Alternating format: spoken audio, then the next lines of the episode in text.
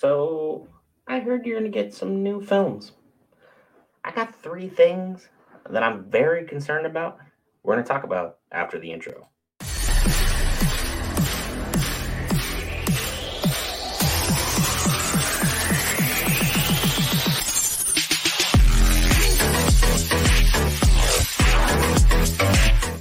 Hey guys, Brent here for Geek Variants, here for a breakdown of the latest and greatest news coming out of Middle Earth, Warner Brothers, and New Line Cinema. Lord of the Rings movie deal gets done. More titles will be ordered. We are about to see some crazy stuff from this universe.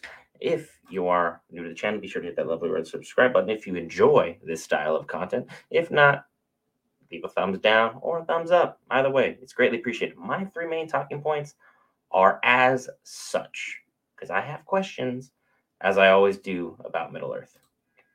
The First one is this going to be live action or is this going to be animated? Because I know we already have War of the Rohirrim on the way. That's been announced, it's been a production. That's something that was going to come out regardless of what was happening behind the scenes to get more movie deals done.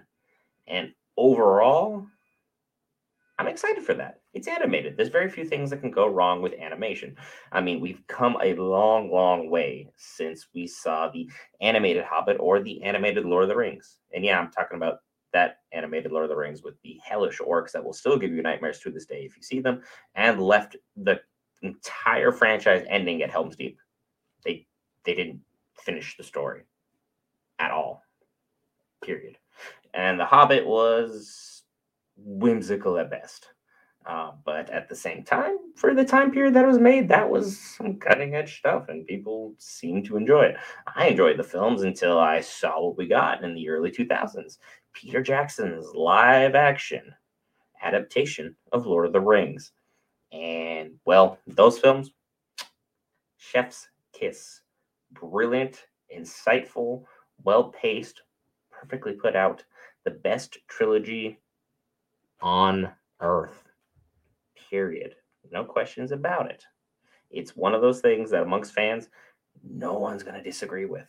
We know what we saw, and Lord of the Rings ran before other geeky universes could even think about walking.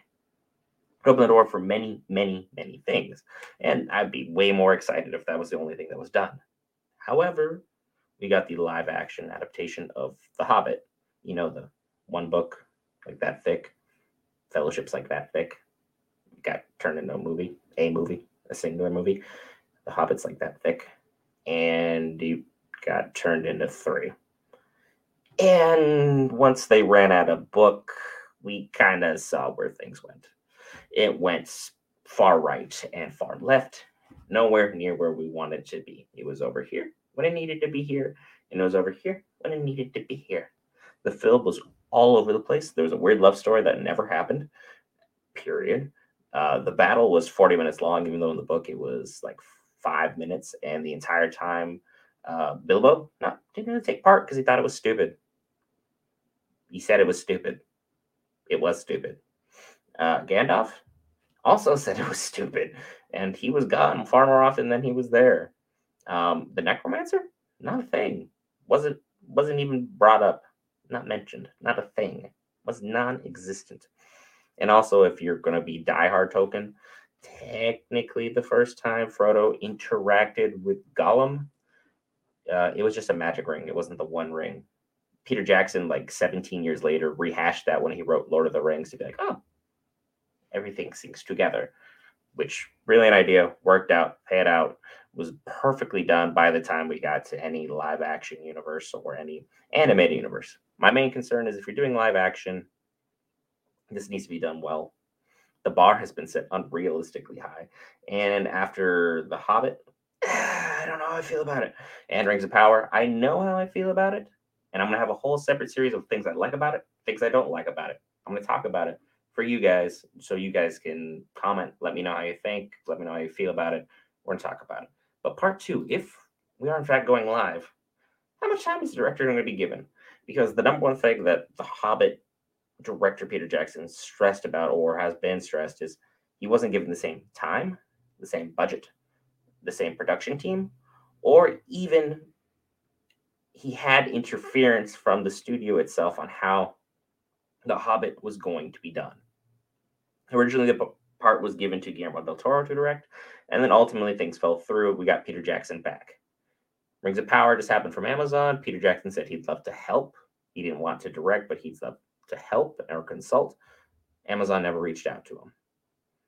But his issue with The Hobbit was he wasn't given enough time, he wasn't given enough budget, and he wasn't being able to do ultimately creatively what he felt was right.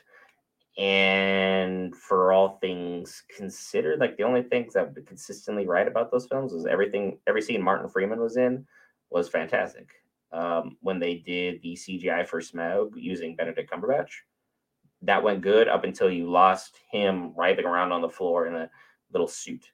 Literally, he was writhing around the floor in a like a sack suit with little dots all over him, making the animations, the body style that Smaug portrayed on screen. That was him. Up until probably the battle scenes, things started getting a little poor in quality. And when they ran out of book, Jackson improvised. And um, I'm going to just bring out a sports analogy here. When Peter Jackson improvises, he runs like Tom Brady. Not well. Stay in the pocket, stay in your lane. Tolkien has an entire plethora of books to follow that, when followed, and when you did follow them for Lord of the Rings, it went beautifully. Stick to it. But that brings up the real question what part of Tolkien's lore are you going to be adapting? Is this going to be Rings of Power where we're getting basically a full on retcon and we're going to have to like it whether it's there or not? Or are you going to take some of Tolkien's lost works and adapt them? It's either that or you're really going to have to delve into the Silmarillion and, well, make that work. And that, my friends, is no small task. The Silmarillion reads like trying to read an old Bible. It ain't easy. It's not for the light of heart. It's definitely not for the faint of heart. You uh, better have some stones on it because it is a difficult read. And I don't know where you're going to pull this rabbit out of a hat. I don't even know where the hat is. There's a lot to be discussed. There's a lot of things to think about. I have a lot of concerns initially right out the gate, but let me know what you think in the comment section below pertaining to us getting greenlit for more adaptations of Tolkien's work for Middle Earth.